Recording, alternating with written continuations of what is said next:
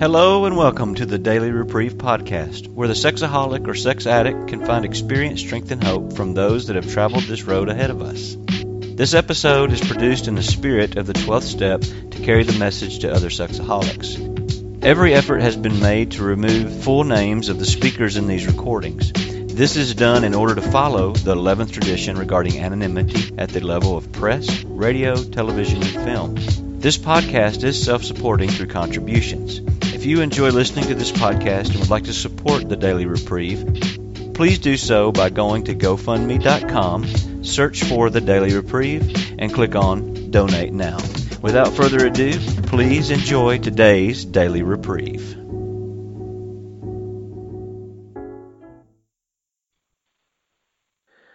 Hi, everyone. This is Christopher, a sexaholic in Utah, and I'm grateful for this opportunity just to be able to share a little bit of my story and, you know, uh, just the, the, I guess, just the, throughout the years, kind of what my recovery has looked like and, and where things got started. I guess, you know, I grew up in a, a smaller town actually in Utah, and uh, grew up in a family with uh, an older sister and two older brothers, and you know it was always, you know, as a kid, it always seemed just such a, you know, a, like a great home. Uh, you know, I, I uh, the words "I love you" were were spoken frequently in my home. Uh, you know, I, I my siblings and I we were relatively close uh, growing up, and of course, it was a small town, so we did a lot of things together. Uh, you know, but later in life, as I looked back, I I realized, you know, and, and along with the addiction, that you know, as our home was seemed to be a, a, a good place, uh, we really struggled uh, making emotional connections, and you know, I felt at a very young age, I felt you know, alone. And, uh, you know, at times I wasn't even sure why I felt the way I did because, you know, I'd hear the words "I love you," and and but I, it's just the emotional connection just wasn't there. And, you know, early on in my youth, when I was a teenager, um, 11, 12, 13 years old, you know, I discovered masturbation and you know, I really used that as a as a kid, as a teenager, to really fill the fill the hole, the void that I felt emotionally. I didn't know that at the time, but it was, you know, it really was became kind of a security blanket for me, and uh, you know, so that's what I turned to, and you know, I what was difficult was I remember you know, as a kid, feeling just feeling horrible about it. Uh, you know, there was just something that just didn't feel quite right. Uh, you know, that I, I felt, you know, I'd feel it would make me feel better at first, but then afterward, I, of course, I'd feel guilt and I'd feel some shame, and and you know, I really struggled with that, and I really fought it.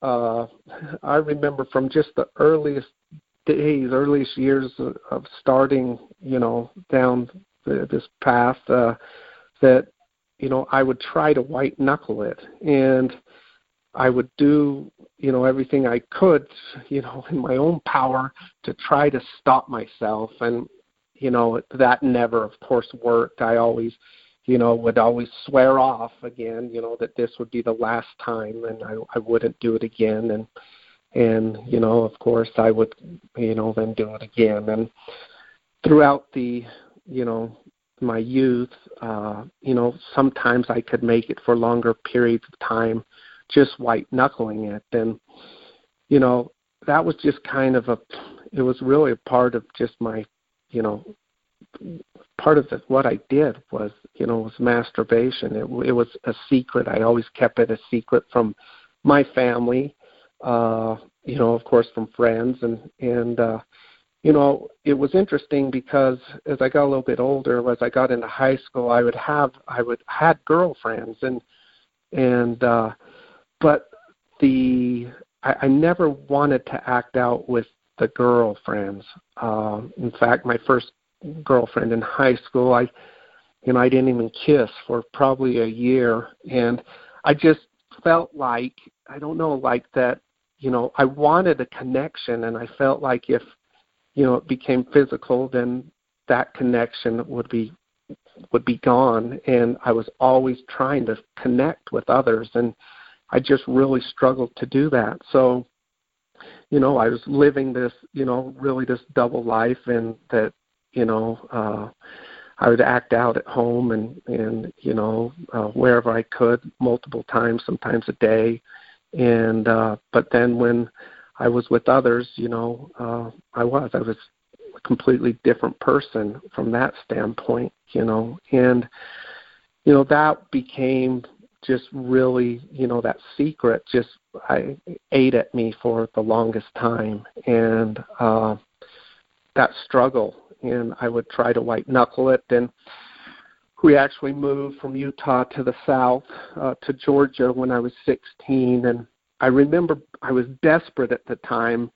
Uh I just felt like I couldn't you know I I I just couldn't stop. And so I remember writing a note to my dad one day and telling him I had a problem with masturbation and you know and but when when he spoke to me it he just kind of explained that you know that was just it was kind of a natural thing and and uh he I didn't think I I didn't do a good job obviously the 16 year old communicating you know really that I I the gravity that I felt that you know to me it seemed like a bigger problem than just a natural thing happening. And but you know that was really my first time reaching out and trying to uh you know make a connection and and trying to get some help. And you know nothing really come of came of that. And so I continued you know to try to white knuckle and fight it.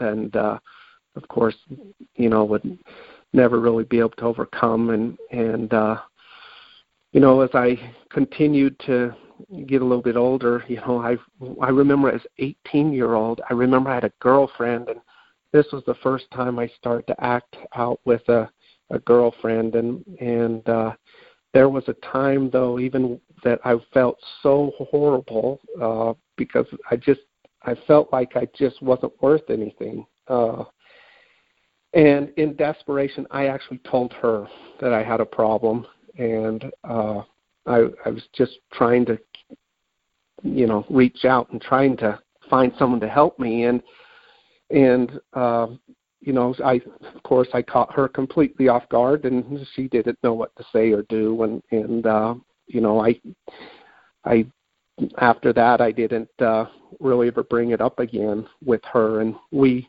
ended up going our separate ways. And there would be times where I'd make make it, you know, for six months or so of white knuckling it, and then I'd go and, you know, go on a binge for weeks at time and at a time, and then I would swear it off and do that again and again, and you know that happened for, you know, uh, for a long time, and I we I ended up getting married uh, early in my twenties and I thought, fantastic. You know, now I have a spouse, and this should, you know, I, I don't have to uh, go out there and, you know, uh, I don't have to, you know, seek satisfaction, seek fill fill my lust in other ways. I can be with my wife, and and uh, you know, for me too, it was.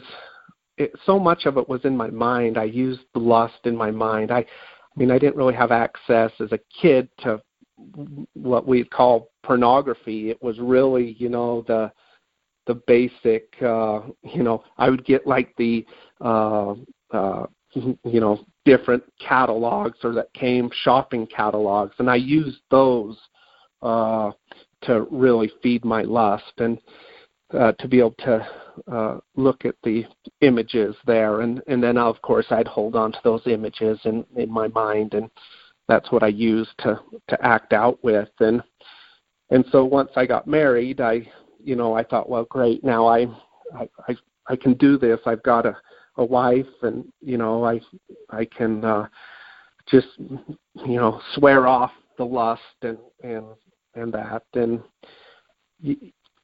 you know that of course did not happen. Uh it wasn't long uh within our marriage that i you know started to of course uh look at images and and you know go there in my thoughts and lust and and uh you know uh act out. And you know i'd masturbate and and i did that for uh you know for years just as we first got married. And you know of course the addiction is progressive and uh it started to progress as you know later on in our marriage uh i started to you know of course I, i'd look at uh, other women and and lust after them and and uh geez it would have been probably about oh seven eight years ago now that i, I really i really just became consumed by the addiction and i started to to lust after women more and more and and uh i ended up going out and uh, going to some massage parlors and seeing some escorts and pushing the boundaries that you know I'd always tell myself this isn't what I will, will do. I won't you know I'm not going to do this or and but every time it seems like the boundary would get pushed further and further. And uh you know I it truly to me uh it was of course progressively you know addictive and cunning and baffling at the same time. And I there was a time that uh geez, I was it was probably a two month binge. And uh I was just really lost uh emotionally and felt just so miserable but I continued to go out and act out and I uh as I was it, it was it, as I was desperate again. I, I felt the desperation. I there were feelings, you know, I struggled with depression as well as a kid, and you know those feelings of depression just came so heavy as I'd go out and act out, and I realized uh, that you know I started to think that my options were you know bleak you know uh i didn't even know if it was you know i i didn't want to live at the time but uh i i just felt that i i didn't know what to do.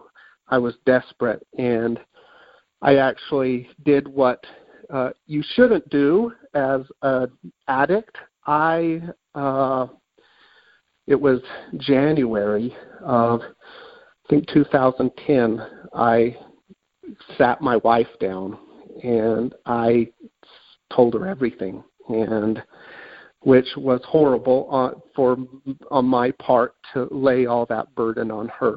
And you know, of course, that wasn't the right thing to do on my part. And uh, but I was so desperate, I was just trying to find help again, and our marriage, of course, was almost destroyed uh, because of it uh, and the pain and, and that I'd caused. But at that point, by being able to just let let that out, uh, I, that was when I began the process of recovery, uh, and I started going to my first SA meetings.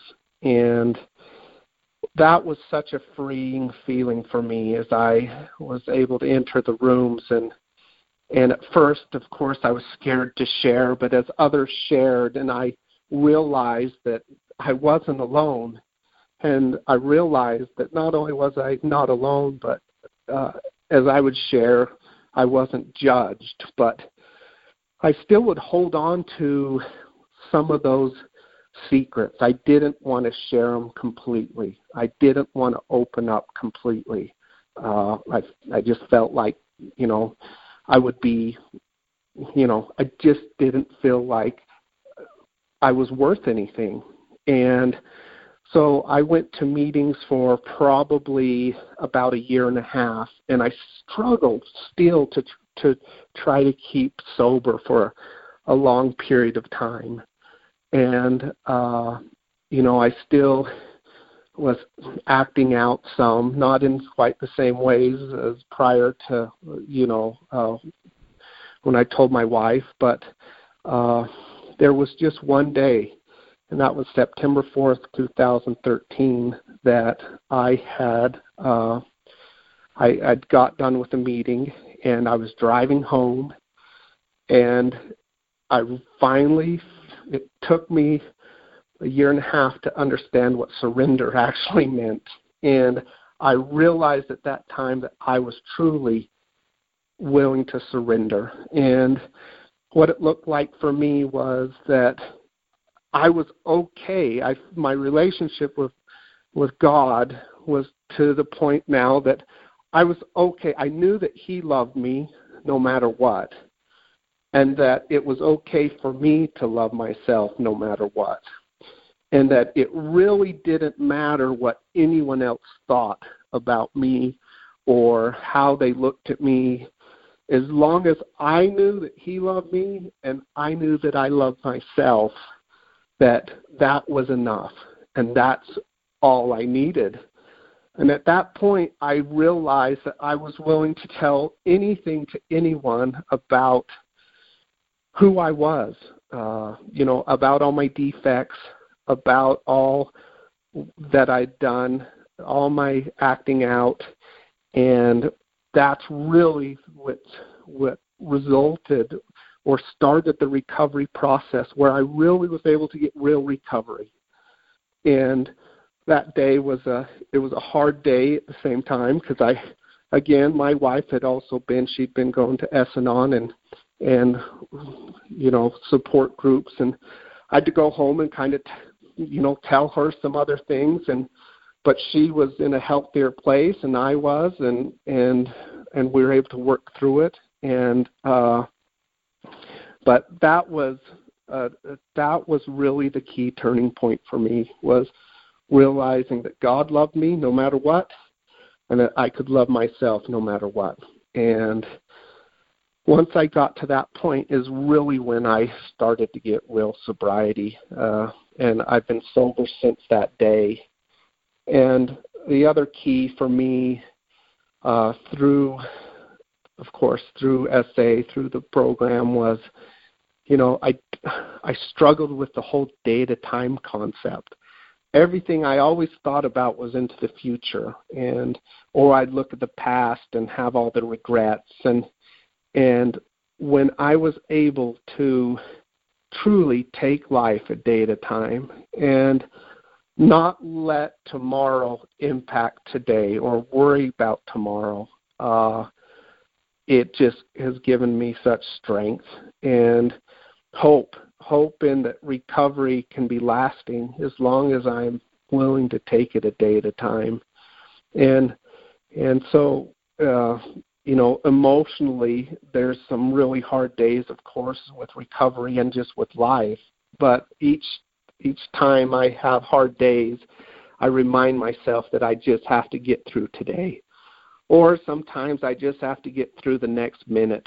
And, you know, I've been able to handle my emotions, allow them to feel. Uh, I feel like I've never felt before thanks to recovery. Sure, there's some days that are very difficult emotionally hard, but then there's days which are very happy. And I'm so great grateful now that I can feel both of those. Uh, before, of course, I tried to, uh, you know, really numb all the feelings, and and it's just been such a blessing to be able to really experience uh, the ups and the downs and to have that peace. And, you know, I think too, another key was I had a, a brother that I shared my addiction with, and and he used to tell me, well, Christopher, you've got to find something, you know, because I, I just the high from it and the excitement from the addiction, you know. He'd say, well, you need to find something else that, you know, that's healthy that gives you excitement and and and you know happiness and and so I, I I would try to find healthy avenues to do that. But then I realized, of course, through the program, well, that's not what I'm after. I'm after the serenity. And the only way I I love the serenity and the peace more than the excitement that the addiction gives. And so now I can't if I want to go back out there and go after the excitement and the thrill, which of course results in, you know, the depressive feelings, but if I want to go and do that, I have to sacrifice the peace. And to me, I can't do that anymore. I'm, you know, uh, now in recovery. All I can, I love the peace and the serenity so much. Even when life is hard, I still have that inner peace that only comes from sobriety. And I just, it's now I'm to the point where I can't give that up. I just love that more than more than the the addiction and so when i'm having hard days uh I that's what I always remind myself is that you know what if you you go back out there for the addiction you have to give up the peace and serenity. And that has been a real help to me to to remain sober. Uh, so that's where I am today is you know I I've learned to deal with my feelings. I learned to not hide from them. Uh, I'd learned to take it a day at a time, uh, to surrender, and you know, know that God loves me as I am and as I can become, and that it's okay for me to love myself as well, and just to take this a day at a time. And I'm so grateful for SA. I I really wouldn't be where I am in recovery. I wouldn't be recovered without SA and the fellowship and the men and women and their stories and all that I've heard and and uh, I'm so grateful for them and for the fellowship because it is it's it's felt it's been a place it's been a, a you know it's been a home for me to be able to go and and to know that others understand you know the the challenges of of addiction and and to be able to share with them and so I'm very grateful and I'm grateful for the opportunity I've had to share today. Thank you.